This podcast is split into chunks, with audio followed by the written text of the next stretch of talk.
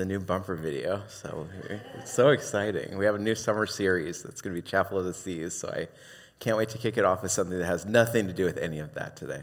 Um, so my name is Matt. I'm here today to give a message, so I'm happy to be able to do that. So I want to tell you a little bit about myself, since there are some of you who I'm sure I don't know.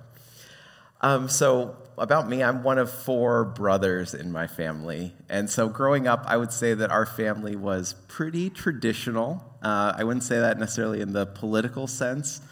Um, but my family, a lot of times, felt like it was a relic of an era that everybody else seemed to th- have thought had left in 1950s with Leave It to Beaver or something like that.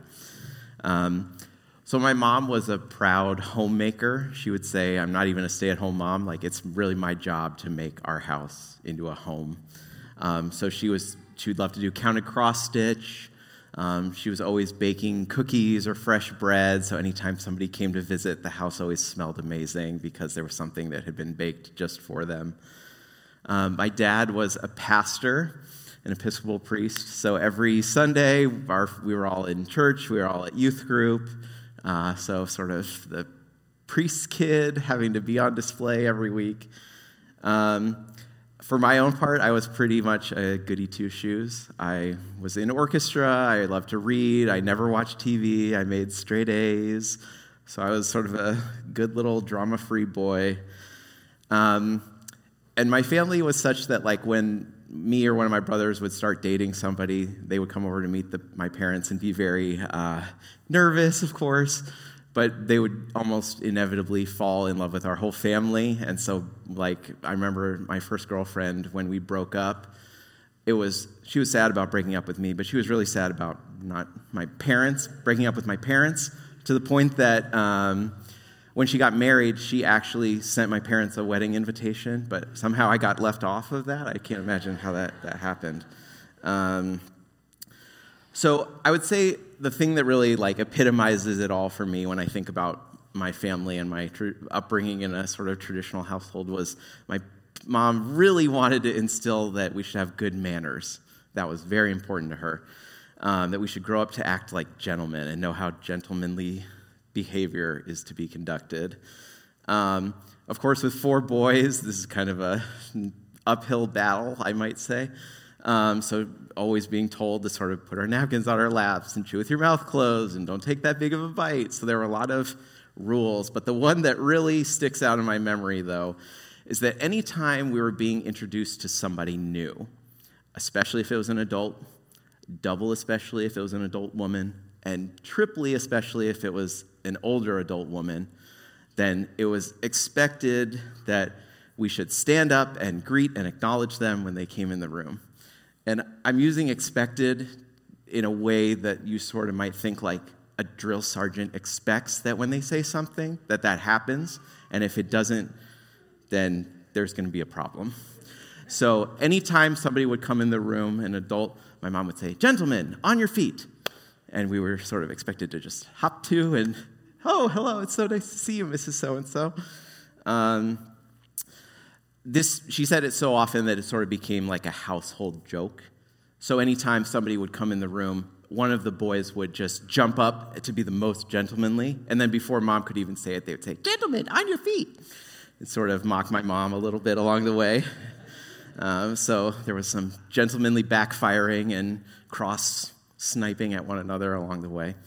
Um, so traditions like these, I think, are important. And in retrospect, I'm very happy that I learned all that I could learn about manners as much as could be crammed into my adolescent brain.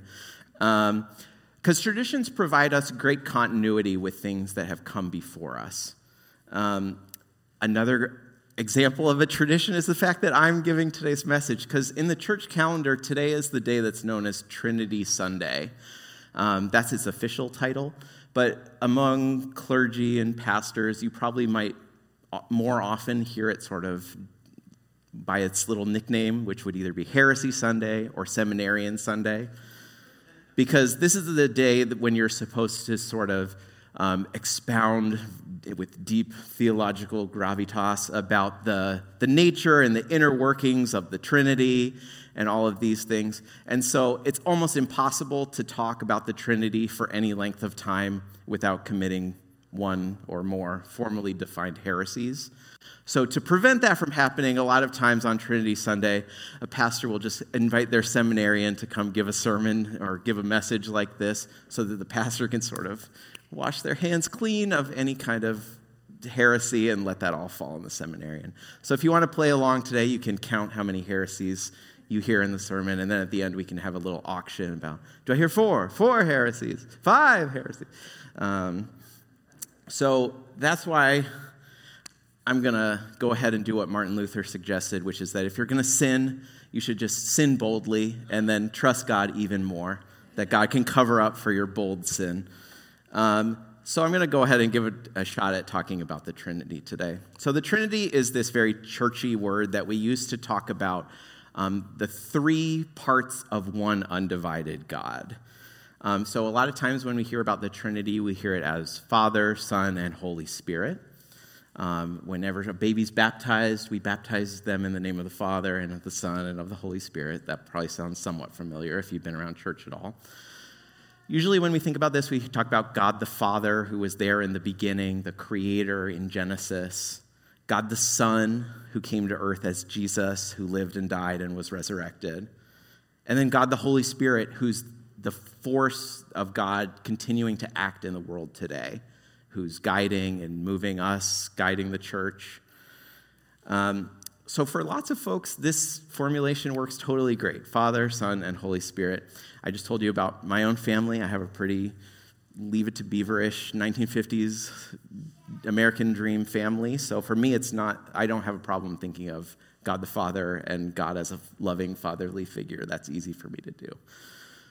But nonetheless, over time, I know there's lots of things that change. Um, for my own part, though I definitely do, like I've already said, strongly value the traditional upbringing that I had and the manners that I learned, um, I, I know that I have changed.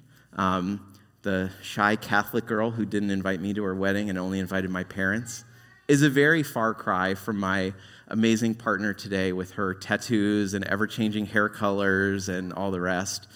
So I know I've evolved in that way. Um, in the life of the church, obviously, we've evolved. We've gone from candles and chanting to electric lights and electric guitars, which would, I'm sure, horrify the church fathers, although I personally appreciate them.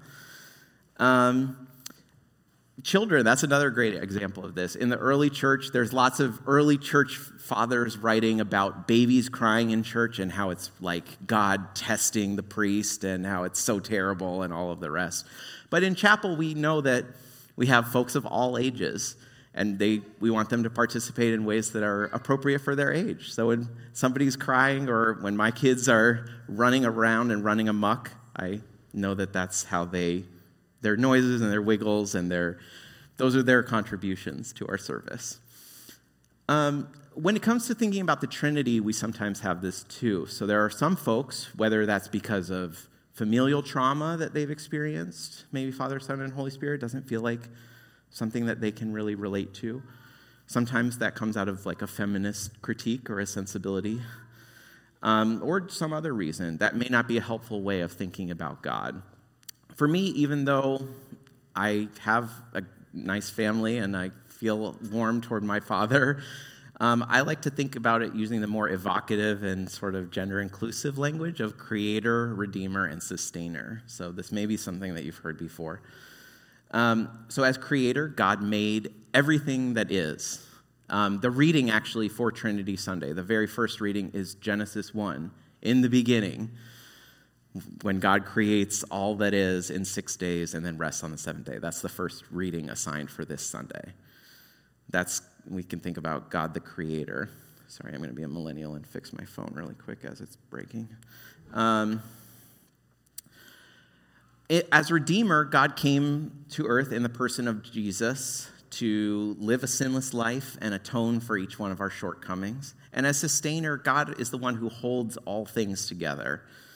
God continues to inspire us. God gives us strength and courage to move in the direction that we're being called to go. So we can see actually each of these themes not only in Genesis 1, but in the gospel reading for today, which is from Matthew.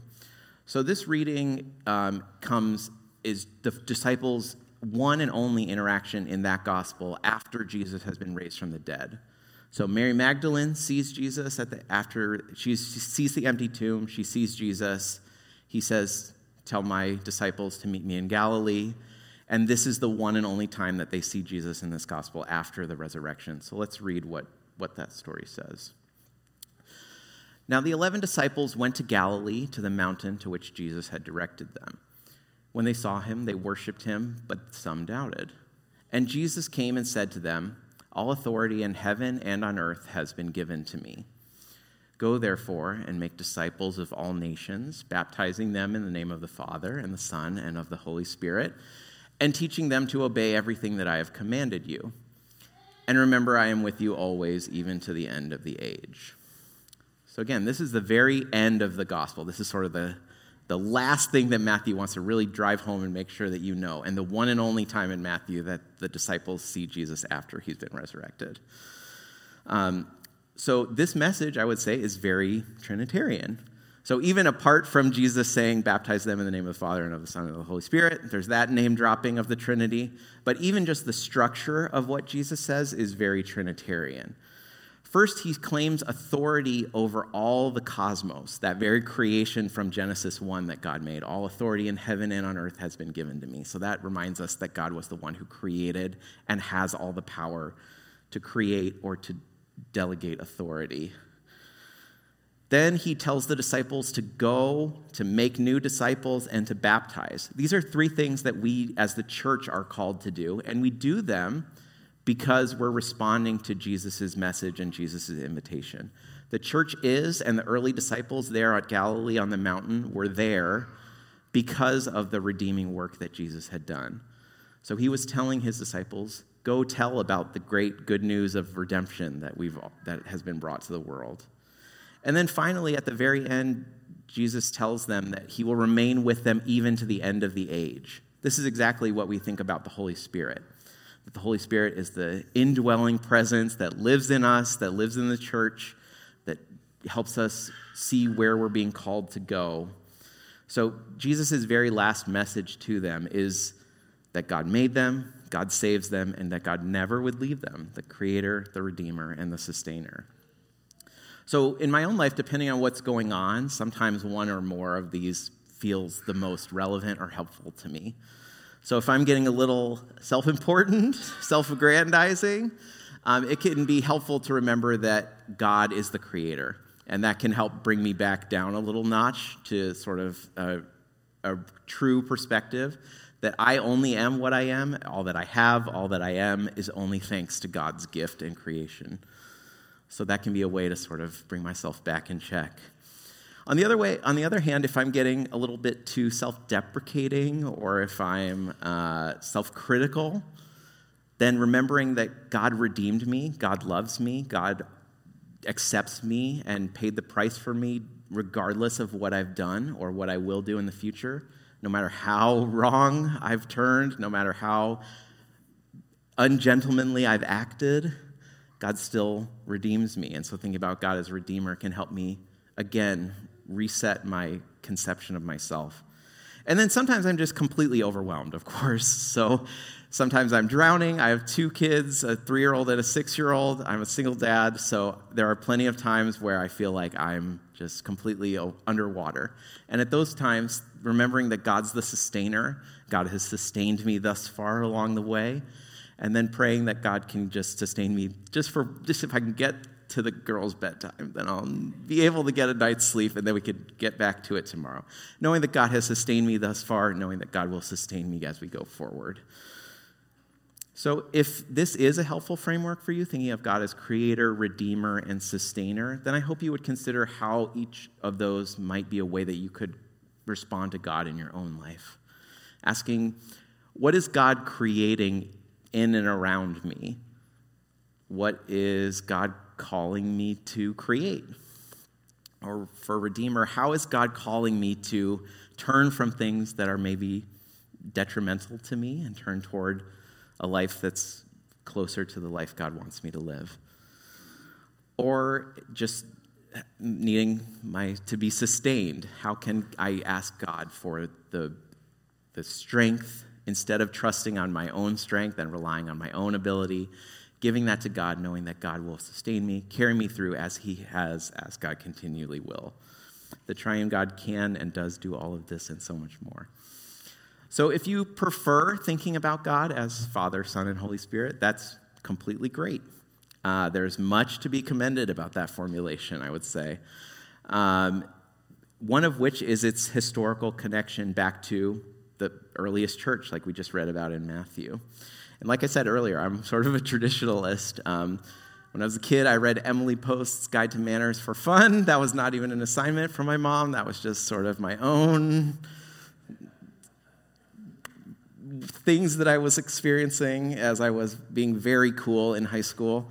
Um, and I remember still when I read that that it said it was so specific about everything. Lunch has to be at 11 or it should start at 1:30, it should end at 2:45, at which point all the guests will certainly have left unless it's a bridge luncheon, in which case they would have stayed. I also learned how to play bridge in case you're wondering.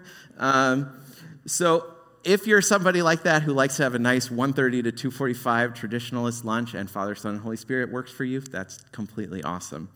Um, other people may not, that may not work for you anymore. Uh, if you're somebody who wants to have lunch at noon, and even though Emily Post said it wasn't right, um, if you're somebody who wants to think about God as creator, redeemer, and sustainer, and that's something that speaks more to your experience, that's also completely great. And you'll also be in plenty good company. So, either way, I would say that my prayer for you is that you would remember and not just abstractly believe, but concretely feel this week that the God who made you, the God who loves you, and the God who has brought you along thus far will continue to support you, will continue to be there for you, will continue to love you, and holds all things together and works all things together for the good. And that's true regardless of which Trinitarian formula you believe or how many heresies you commit along the way. So there you go. Um, so to that, I would just ask that we could do a quick prayer and we'll close and then we'll end with one more song. Dear God, thank you so much for creating us, redeeming us, and sustaining us. On this Trinity Sunday, we remember all the ways that you've worked out our salvation throughout history, and as we continue to work it out today, that you continue to love us, care for us, provide for us, and be with us. Please care for us this week as you've done all along. Know the ways that we've fallen short and help us to redeem, help us to work out our own redemption and move ever closer in the direction that you want us to go. We love you and we're so grateful for all that you've given to us and all that you continue to do in our lives. In your name I pray. Amen.